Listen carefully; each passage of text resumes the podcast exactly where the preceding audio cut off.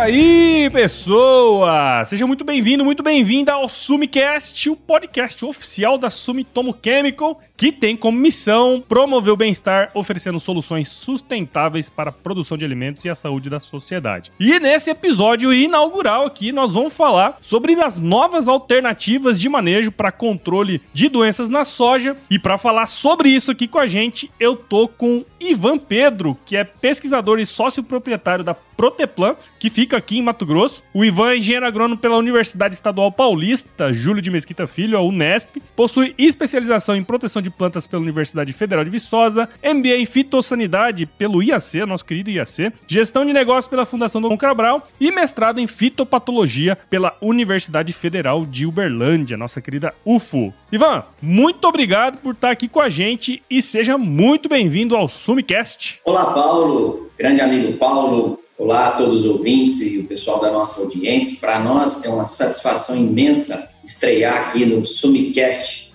um podcast que vai trazer, sem dúvida nenhuma, bastante conteúdo de relevância para a classe produtora, para todos os profissionais do agro. E a Proteplan eh, hoje está muito bem representada aqui por mim e é com grande satisfação que a gente tem a oportunidade de passar bons momentos com vocês aqui, compartilhando conhecimento, ideias, inovações e trazendo para o produtor algumas reflexões do ponto de vista de manejo.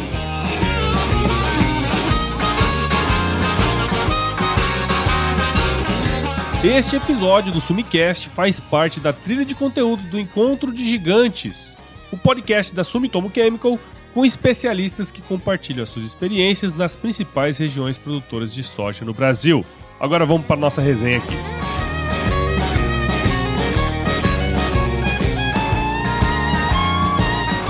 Antes da gente entrar no tema específico aqui desse episódio, eu gosto sempre de conhecer um pouco da história da, das pessoas que vêm aqui, né? Então, tem como você contar um pouquinho da sua história aí pra gente, ô Ivan? Claro, vamos lá. Para nós, mais uma vez, né, é um prazer estar aqui podendo compartilhar conhecimento, trazendo uh, experiência e inovação. Bom, quem que é o Ivan Pedro? O Ivan Pedro é um mineirinho que saiu de casa com catorze anos, foi estudar fora, fazer agronomia no estado de São Paulo, U N E S P, Jaboticabal. É, depois da graduação, eu transitei em diferentes empresas, desde indústrias de agroquímicos, sementes, trabalhei na parte comercial, pesquisa, marketing. Fiquei um tempo fora do país em algumas ocasiões, fazendo intercâmbio, tentando aprender um pouco também do, do sistema de cultivo fora do Brasil. E há praticamente dez anos, nós estamos aqui no Mato Grosso, nesse estado pungente aqui de agricultura, tecnologia e inovação, trabalhando aqui com as principais culturas do agro, falando de grãos, de cereais e de fibras, no caso soja, milho e algodão, as principais. Hoje é, eu trabalho numa empresa de pesquisa do Mato Grosso, a Proteplan.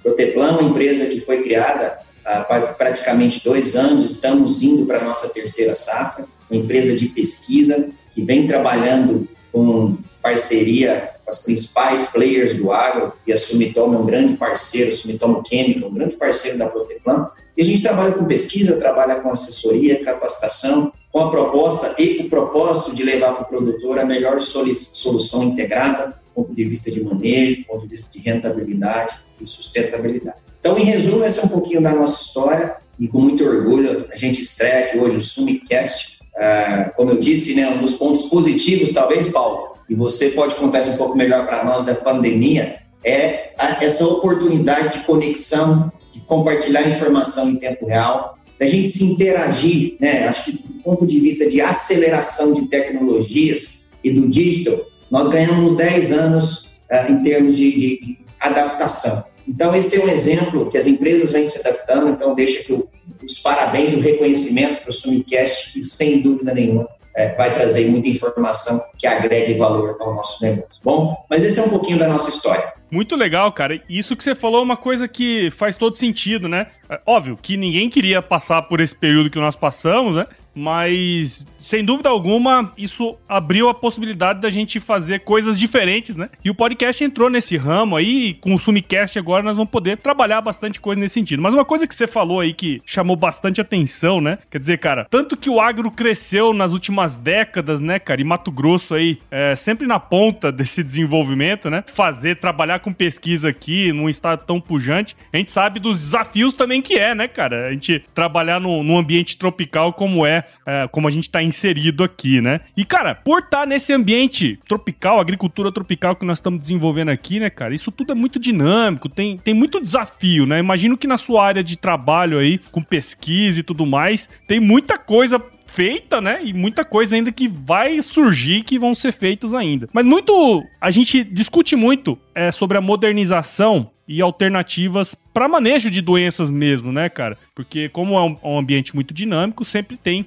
desafios novos, né? Eu queria entender um pouquinho, cara, na sua visão, toda a sua história, né, cara? Acho que é, eu gosto sempre de saber a história da pessoa justamente por causa disso, né? A gente vai sabendo como, quais foram os desafios que elas foram passando a, ao longo da vida profissional, né? E hoje, como você está inserido aqui, eu queria entender, na sua visão, qual que é a importância da inserção de novas tecnologias aí para o manejo de doenças na soja, tendo em vista essa sua experiência trabalhando com pesquisa. Né? Bom, maravilha, Paulo. É, acho que caberia pelo menos uns três, quatro Sumicast para a gente destrinchar esses Exato. Temas aqui, né? Em se falando de Mato Grosso, em se falando de Brasil e em se falando de agricultura. Mas o ponto é, você já antecipou alguns fatores, nós estamos em condições tropicais aqui e, e com a dinâmica muito complexa em termos de praga, em termos de doenças, em termos de clima, características edafoclimáticas, sistemas de cultivo, níveis de investimento, tecnologias dos mais variados possíveis de norte a sul. Falando de Mato Grosso, a gente tem um estado hoje, que para nós isso é exemplo em termos de número, em termos de avanço. Estamos aí a, próximos a dez milhões de hectares de soja, nós temos um cenário de seis milhões de hectares de milho, com a predominância de milho segunda safra, um milhão de hectares de algodão, nós temos o maior rebanho bovino uh, do Brasil. Enfim, a gente tem uma complexidade de, de sistemas de cultivo e oportunidades do ponto de vista do agro. Isso traz para nós, ao mesmo tempo, um desafio muito grande do ponto de vista de manejo fitossanitário, falando das lavouras em si, principalmente em relação aos problemas que vêm surgindo, pensando em biologia de praga, pensando em, em mutação de indivíduos, pensando em novos isolados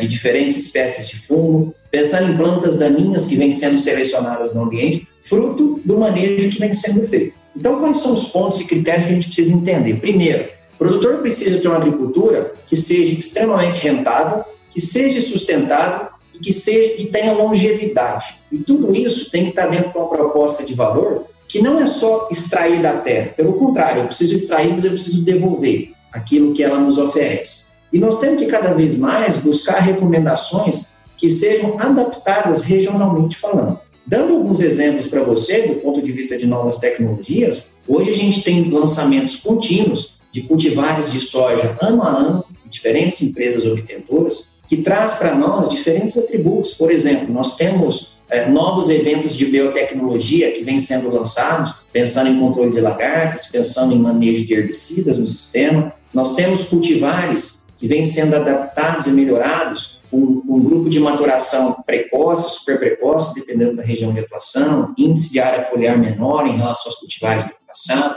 A gente tem os ganhos em termos de melhoramento genético. Olha, olha, olha onde nós chegamos, Paulo, a oportunidade de hoje. Você trabalhar com edição gênica, você praticamente, de uma maneira muito simples, conseguir manipular os genes das plantas e tentar é, trazer um material com atributo mais interessante para o mercado. Mas, em paralelo a isso, os problemas fitossanitários vêm evoluindo. Ou seja, a, a complexidade e dificuldade de controlar pragas no sistema, e aí eu chamo a atenção principalmente para o complexo de sugadores, percevejos, cigarrinha. As doenças não são diferentes. Em soja, nós temos um problema latente hoje de resistência para os grupos químicos de fungicidas, e aí uma dificuldade em se manejar hoje, falando de Mato Grosso, manchas foliares e ferrugem. Então, nós temos um cenário, um tabuleiro, para a gente equilibrar as peças ou, no final do dia, tentar ganhar esse jogo da melhor forma possível. Esse é o contexto geral é, da nossa agricultura pungente. E é interessante a gente pensar dessa maneira, né? Porque ah, muitas vezes a gente quer é, dividir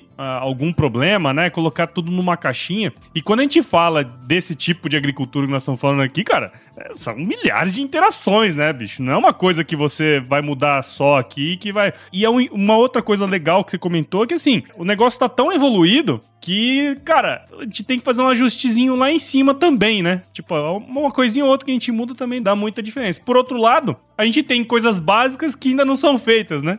É uma coisa muito louca isso aí, né, cara? Olha que legal esse insight que você trouxe, Paulo. E, basicamente, pensando aqui agora, tá? Eu desenho aqui talvez cinco ruas que vão chegar numa avenida maior que talvez seja... é por onde a gente deva pensar. Hoje, falando de manejo de modo geral, falando, vamos dar um exemplo da cultura da soja, isso vale para outras culturas no Mato Grosso, é, nós temos que pensar num controle cultural muito bem feito, ou manejo cultural, ou seja, eu estou falando de conceitos, eu estou falando daquilo que a gente aprendeu na universidade e veio adaptando para cada regiões, pensando em manejo de solo, pensando em rotação de culturas, pensando em sistema de cultivo. Nós temos também hoje que olhar o fator genético. Eu preciso conhecer os cultivares, não só do ponto de vista de produtividade e biotecnologia, mas também do ponto de vista de caracterização para doenças. Como eu vou posicionar o melhor fungicida para aquela cultivar específica em determinada região? Ou seja, eu tenho que entender de controle genético. Um terceiro atributo que muita gente olha, primeiro, e eu acho que ele é importante, mas não é um, é o controle químico, que é o uso de fungicidas, que na nossa visão realmente ele tem um peso muito grande no sucesso, porém ele depende das outras variáveis. E aí dentro do controle químico,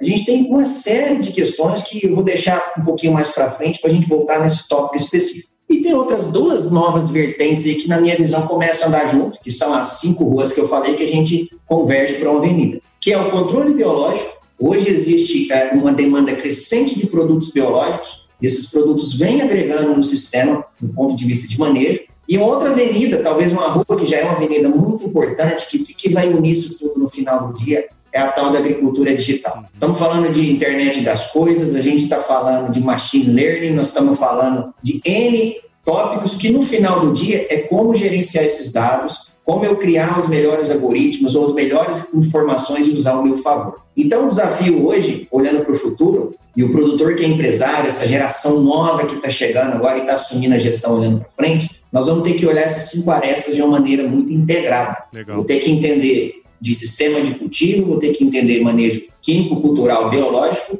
e dentro disso tudo, como a tecnologia pode ser usada a nosso favor. E pensar assim abre uma série de possibilidades na cabeça da gente, né? Mas vamos, vamos seguir aqui, porque eu acho que a gente entrou, no, você falou num ponto muito específico, é, dessa questão das interações e tudo mais, né? Quando a gente fala de produtividade de soja, né? Falando mais especificamente da soja aqui, que acho que é o principal, né, do nosso. Óbvio que tudo isso que a gente falou serve para várias culturas, né? Mas toda essa quantidade de interações, né, que a gente comentou, você falou aí das cinco ruas, eu gostei dessa, dessa analogia, achei bem legal. E o meio tem muito efeito sobre todas essas interações aí, né? Mas uma coisa que eu queria entender, se você tiver, puder falar pra gente também, como é fazer uma relação pra gente entre a sanidade da lavoura, obviamente, né, que acho que é o principal tópico nosso aqui, e a produtividade, né, cara? Porque uma coisa tá muito, muito ligada à outra. Eu queria entender um pouquinho a, a, a sua visão aí sobre isso aí. Bom, maravilha. É, já conectando principalmente com o tema que hoje é trazer uma abordagem mais sistêmica do manejo de doenças em soja. Para falar de sanidade, a gente precisa primeiro conhecer quais são os nossos problemas. É. Falando do cerrado, de modo geral, do Mato Grosso especificamente, em se tratando de doenças foliares, a gente classifica basicamente as doenças que nós chamamos de manchas foliares, que são representadas hoje por restamento de cercospora, que são representadas por mancha parda, Septoria glycines, que é uma doença mais de início de ciclo, mancha-alvo. Então, são as principais doenças que classificamos como manchas foliares e que causam ah, potenciais danos econômicos na cultura. E nós temos a ferrugem, que é uma doença, um fungo biotrófico, com bastante potencial de, de, de perdas para a cultura também. Se a gente segmentar doença por potencial de perdas, seguramente, viu, Paulo, nós vamos chegar em doenças que o potencial está em torno entre dez por cento e vinte por cento, por exemplo, manchas foliares, mancha-alvo em cultivares suscetíveis, chegando aí de vinte por cento até trinta por cento, trinta e cinco por cento, e a ferrugem, na maioria dos casos, superando cinquenta por cento. Ou seja, qual que é o nosso desafio? É trazer o ponto que você comentou em sanidade, entregar uma sanidade na lavoura do começo ao final, ou seja, das primeiras aplicações até a fase de maturação fisiológica, para que a cultivar, a soja, ela consiga expressar seu potencial produtivo com o máximo de sanidade e o máximo de produtividade. Então, assim, Ah, é mais ou menos como se fosse uma equação direta. Melhor sanidade, maior possibilidade de produtividade. E essa equação pode ser inversa também. Sanidade muito ruim, menor produtividade ou maiores perdas por produtividade. E vale lembrar o seguinte, um ponto legal que eu gosto de fazer analogia. Hoje nós temos genética e potencial produtivo para produzir noventa, cem, cento e dez sacas. O próprio C E S B mostra isso. E na maioria dos casos, a gente está estacionado em produtividades nos últimos cinco anos e tem algumas barreiras. E entre essas barreiras eu coloco as doenças ou o complexo de doenças foliares da cultura da soja a serem é, analisadas de uma forma diferente. É, e é interessante você comentar isso, né? Quer dizer, pô, a gente tem, sim, materiais genéticos, cara, capazes de produzir cento e dez sacos por hectare, né? A gente pegar a média aí dos últimos anos, pô, entre sessenta e setenta, né? A gente conhece casas de oitenta, oitenta e cinco, vai lá no C E S B, tem uns caras que produzem pra caramba, né? Mas olha só que, que louco isso, né, cara? Quer dizer, se for feito um trabalho bem criterioso do ponto de vista de, de, de controle de doenças e tudo mais, cara, você pode aumentar a produtividade dez, vinte, trinta, quarenta por cento, né? Olha a diferença que isso pode fazer no bolso do agricultor, né, cara? Isso é, é, é bastante relevante, né? Sem dúvida, Paulo. E o desafio é, nosso talvez seja na, na seguinte questão. Estamos caminhando num processo, né, de aprendizagem e evolução no qual o manejo fitossanitário ele seja cada vez mais regional, falando de doenças. O que, que significa isso? Vamos dizer o Mato Grosso, dá para a gente separar pelo menos em sete macro-regiões que têm particularidades diferentes. Ponto de vista de clima, potencial de inóculo, cultivar utilizada, época de semeadura. Ou seja, tudo isso traz uma complexidade que nos exija que o planejamento seja feito regionalmente falando. Eu costumo dizer para os clientes que a gente trabalha ou as empresas que a gente interage que a gestão ela tem que ser feita a nível de talhão dentro da propriedade. Hoje eu não consigo fazer um planejamento específico para atender todos os cenários. Eu preciso customizar isso, personalizar por variedade. E o segundo ponto que eu acho que é importante a gente deixar claro é o seguinte, você falou muito de potencial produtivo, de rentabilidade. Obviamente, a cultura tem um potencial produtivo máximo e o que vem achatando essa produtividade são aqueles fatores que a gente chama de limitantes. Entra pragas, entra doenças, entra plantas daninhas, clima. Entra os fatores abióticos também, clima e tudo mais. Do ponto de vista de doenças, a mensagem que a gente tem visto é o seguinte, tem espaço para evoluir, tem espaço para melhorar, tem espaço onde o investimento correto no momento certo vai te trazer retorno. E em se falando de Mato Grosso, Paulo, a gente tem um cenário muito desafiador hoje, principalmente de mancha-alvo, em termos de controle, em termos de cenário de resistência. Crescimento foliar de cercospora, que é uma doença que nas últimas safras vem trazendo dificuldades de manejo, e a ferrugem, principalmente nos cenários mais tardios. Então, eu diria que essas três doenças direcionam as principais estratégias do produtor, e sem dúvida nenhuma é o que você falou, existem alguns gatilhos que, se mudado da forma correta, isso vai representar no final cinco, dez, quinze sacas de incremento para nós, certo? Legal, legal, interessante, interessante, muito bacana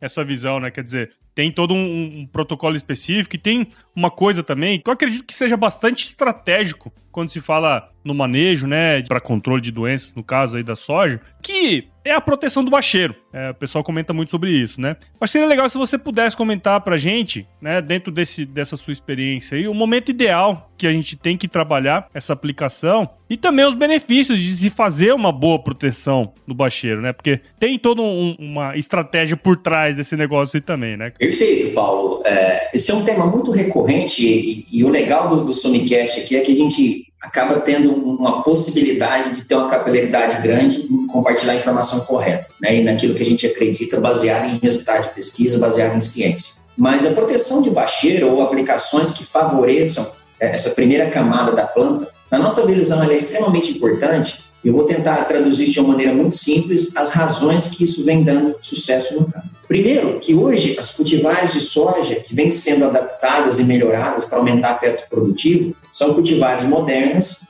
eh, em Minas Gerais com índice de área foliar entre três e quatro, ou seja, tem folhas eh, menores, plantas mais compactas, e que na distribuição da planta, o terço inferior, na maioria dos casos, representa de vinte a trinta por cento do potencial produtivo final. Ou seja, eu preciso assegurar que a proteção de folhas inferiores, ou seja, do bacheiro, Uh, traga para a gente uma sanidade interessante, folhas com taxa fotossintética ativa, não perdendo por doença, não causando por desfolho, e que assegure esse potencial produtivo lá na frente. Agora, vale lembrar o seguinte, essa aplicação de proteção do bacheiro, na maioria dos casos, ela começa a ser construída na fase vegetativa da cultura, ou na fase que a gente pode associar entre vinte, vinte e cinco, trinta dias de emergência, que é onde a soja ainda está com a entrelinha aberta, onde nós temos uma oportunidade de ter uma excelente cobertura em termos de aplicação do fungicida, pensando na dinâmica de gotas. E é exatamente nessa fase, Paulo, onde eu preciso começar uma construção de manejo pensando em manchas foliares. Aquele complexo de fungos necrotróficos, saprófitas, que infectam a cultura nessa fase,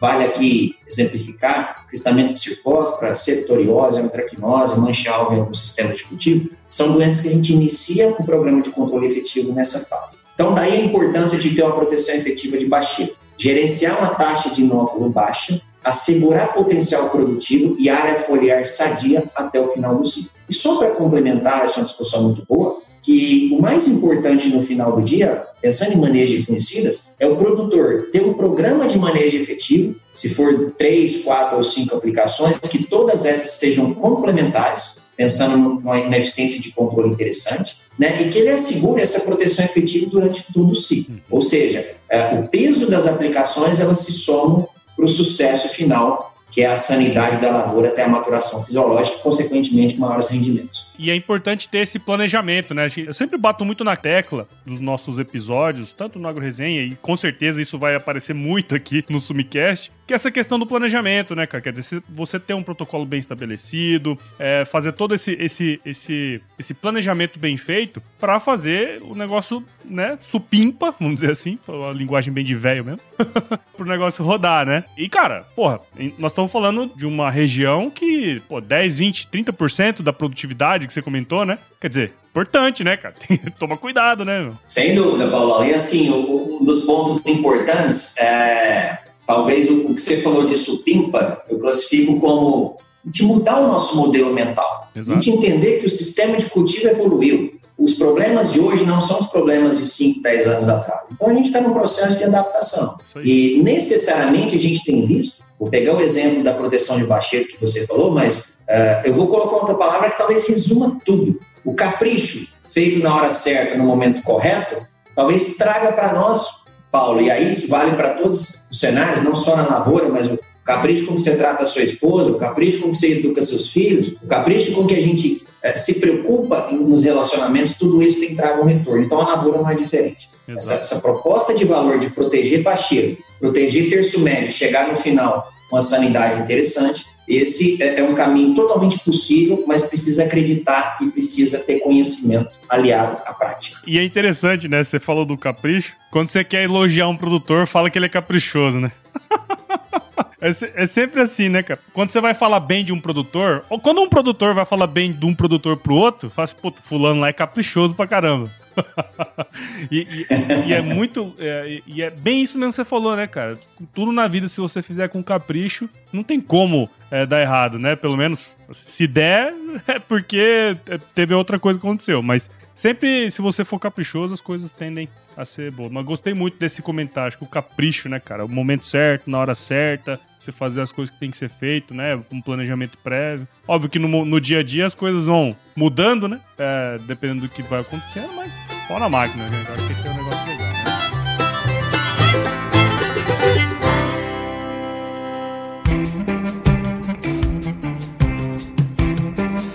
Ô, ô Ivan, a gente comentou lá no, no, no início da conversa, né? Você falou bastante sobre isso, que eu achei bem interessante, que esse, essa questão do surgimento de novas tecnologias, né, cara? Especialmente quando a gente fala é, ao manejo, em relação ao manejo para controle de, de doenças da soja. Mas um ponto que eu acredito que é, é bastante latente, há, existem muitas discussões em relação a isso, que é a longevidade dessas tecnologias. Porque nós não estamos falando de um negócio que você demora seis meses para desenvolver, né, cara? Quando você fala de no- uma nova tecnologia, é um tempão desenvolvendo um negócio. E tem todo um cuidado que precisa ser, ser em relação, né, a essas, esses novos produtos, novas moléculas, enfim, que seja, é, em termos de manejo. Então, o que, que pode ser feito em relação a isso para que as tecnologias durem o máximo possível, né? A gente sabe que as coisas vão mudando, mas o, quão, o quanto tempo mais ela puder durar, acredito que é melhor, né? Inclusive para pesquisa e tudo mais. Qual que é a sua visão aí em relação a isso, cara? Olha, Paulo, é, talvez esse seja um ponto, dentre todos aqueles que a gente discutiu, de bastante relevância desse Sumicast, essa proposta da Sumitomo Chemical, fantástica, que eu acho que, acima de tudo, você tem um caráter educativo e de direcionamento.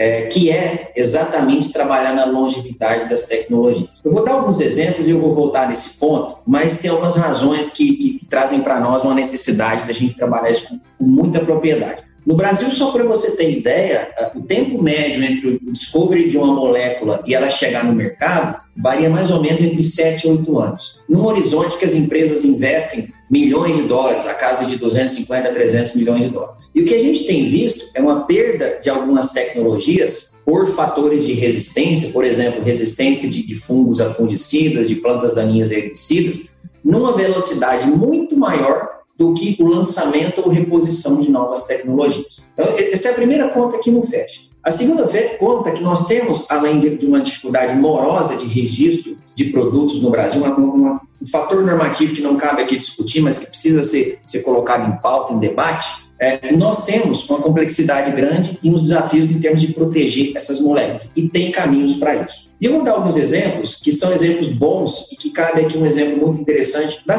da própria Sumitomo Chemical. Eu tive a oportunidade, a gente faz parte de um grupo de pesquisadores, e a Sumitomo tem um grupo seleto ali no Brasil, de visitar a unidade deles no Japão, de, de, de conhecer os acionistas, de conversar. Então, assim, está aqui uma empresa que é, investe muito em tecnologia, processo de discovery, em formulação de novos produtos, está trazendo aí para o mercado um fungicida novo que vai ser uma combinação de carboxamida com triazol, uma carboxamida extremamente efetiva no controle da ferrugem e junto ao triazol traz um espectro muito bom de controle das manchas foliares, né? E obviamente vai ser posicionada como multicídio dentro do contexto de um programa de manejo, então é um produto interessante. Qual que é o nosso desafio perante a um produto, a um blockbuster que vem chegando no mercado, em protegê-lo? Aí entra toda aquela questão que a gente começou, conversou no começo, tá? Primeiro, Paulo, a gente precisa ter uma estratégia de manejo muito bem planejada. Segundo, nós precisamos trabalhar num cenário de rotação de culturas, num cenário de integração de ferramentas, e aí cabe destacar aqui um, um benefício dos biológicos integrando ao químico. Dentro dos controles químicos, a gente trabalhar com rotação de mecanismos de ação, trabalhar com rotação de princípios ativos, ou seja, quanto mais variabilidade e diversificação eu tiver, do ponto de vista de manejo, é melhor. Mas a gente vai conseguir trazer longevidade e durabilidade para as tecnologias. No caso do fungicida em si e de doenças, quais são as principais estratégias que a pesquisa tem recomendado? Primeiro, trabalhar com os fungicidas em aplicações preventivas, evitar aqueles cenários de aplicação curativa e erradicante, que é quando a taxa de progresso da doença está muito alta. É, segundo ponto, além de trabalhar com essas aplicações preventivas iniciais, respeitar intervalos seguros entre o residual de controle do produto, trabalhar com a dose correta, a dose que foi registrada e validada pela pesquisa, não, não trabalhar com subdose de produto, não tentar fragmentar essas questões, utilizar, no caso dos fungicidas, sítios específicos, por exemplo, carboxamida, estrobilurina, triazol, sempre um fungicida de ação multissítio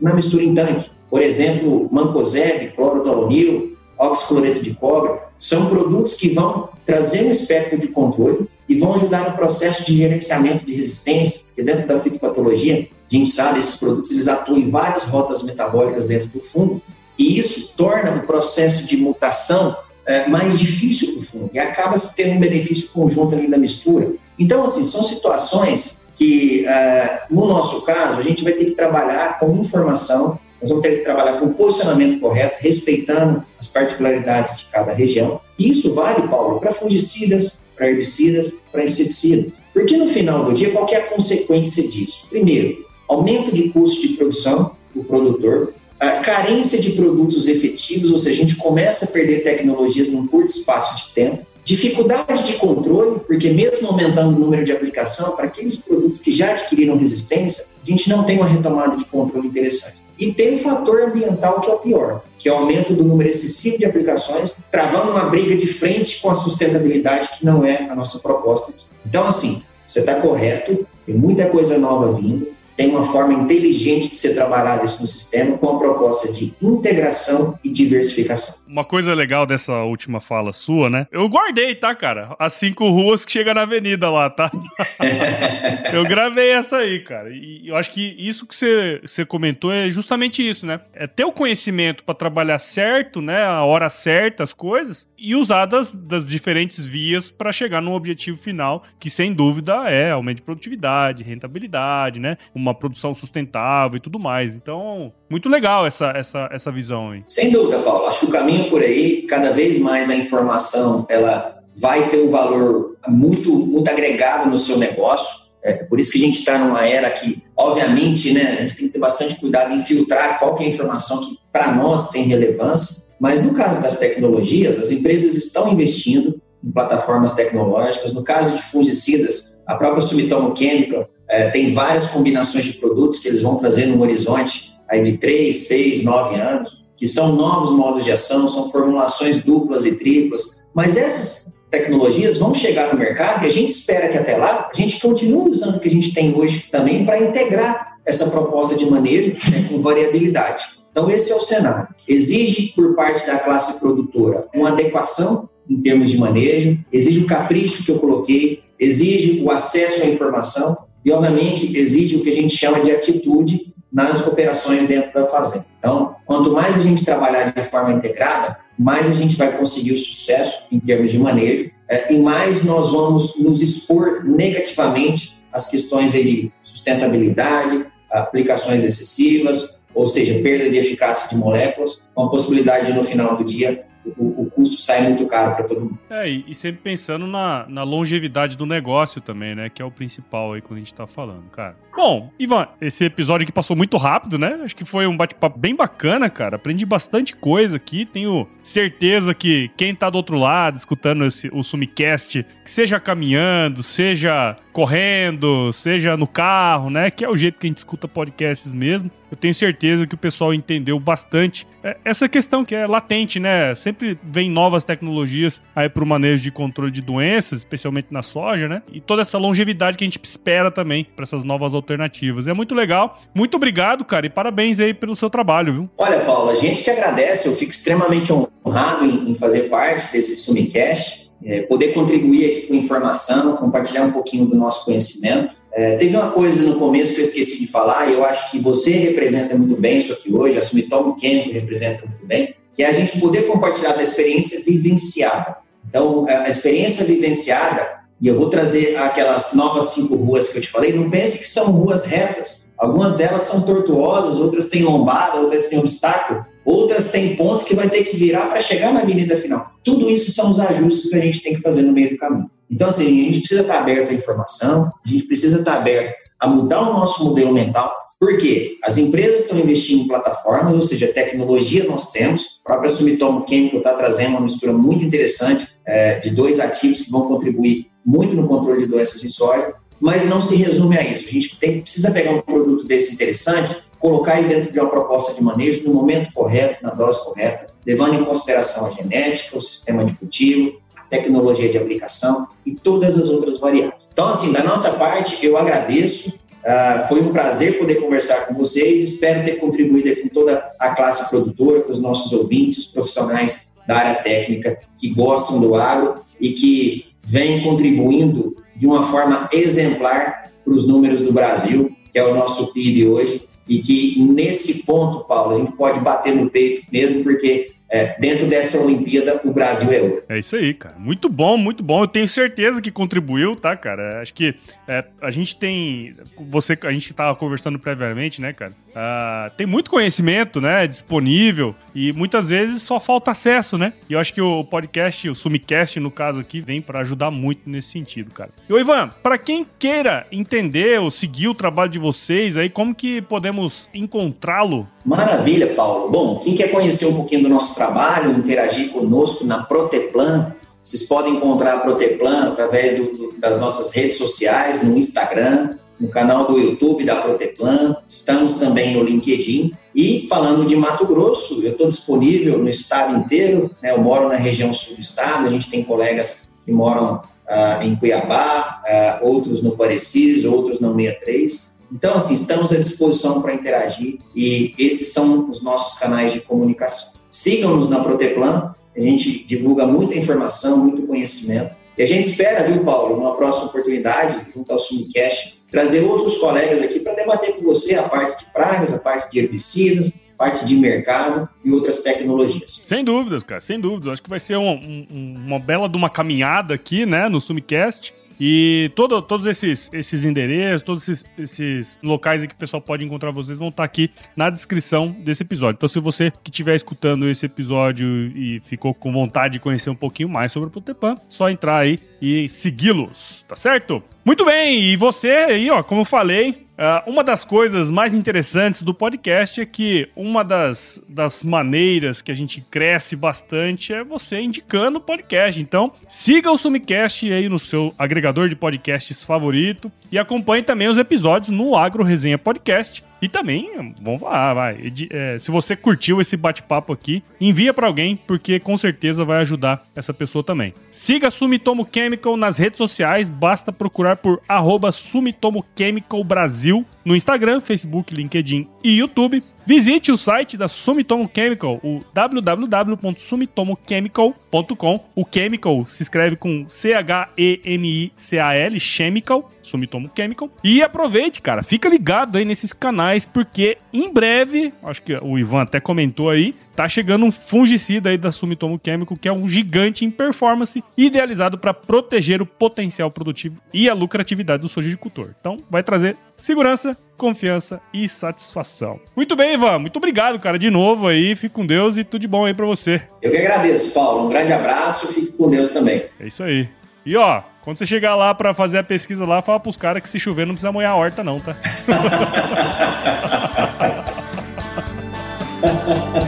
Será que dá pro recado?